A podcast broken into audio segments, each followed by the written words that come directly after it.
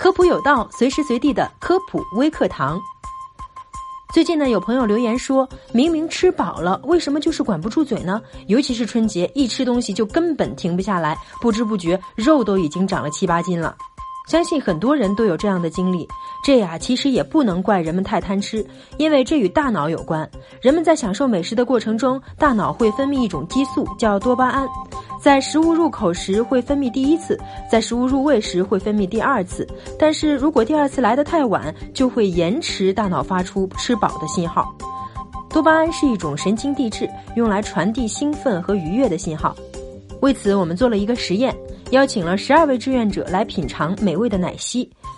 志愿者对奶昔的渴望程度与吃到奶昔时大脑第一次分泌的多巴胺成正比，但是志愿者对奶昔的渴望程度越高，第二次分泌的多巴胺就来得越晚。什么意思呢？就比如说你进了一家面馆，点了一碗牛肉面，在你点完之后，从店家开始制作到店家端上牛肉面，在这个过程中，你对牛肉面的渴望已经达到了极点。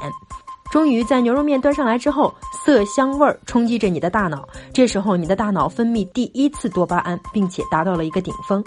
然后你开始吃面。这家店面的味道非常的不错，而且呢，你本身也很喜欢吃牛肉面，你很快就吃完了。这时你的肚子已经觉得饱了，但是你的大脑并不觉得，他还想吃，